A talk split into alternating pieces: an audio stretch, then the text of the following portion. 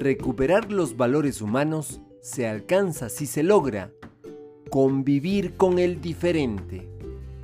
Cuando hay amabilidad en las relaciones humanas, compasión con todos aquellos que sufren o se sienten marginados.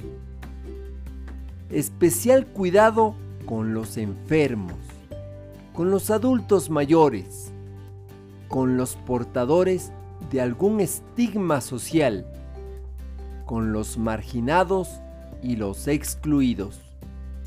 El cuidado del otro nos debe animar a construir una sociedad que recupere los valores humanos.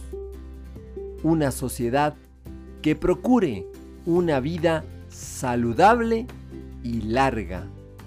Una sociedad que impulse el respeto a los derechos humanos y a la protección contra todo tipo de violencia.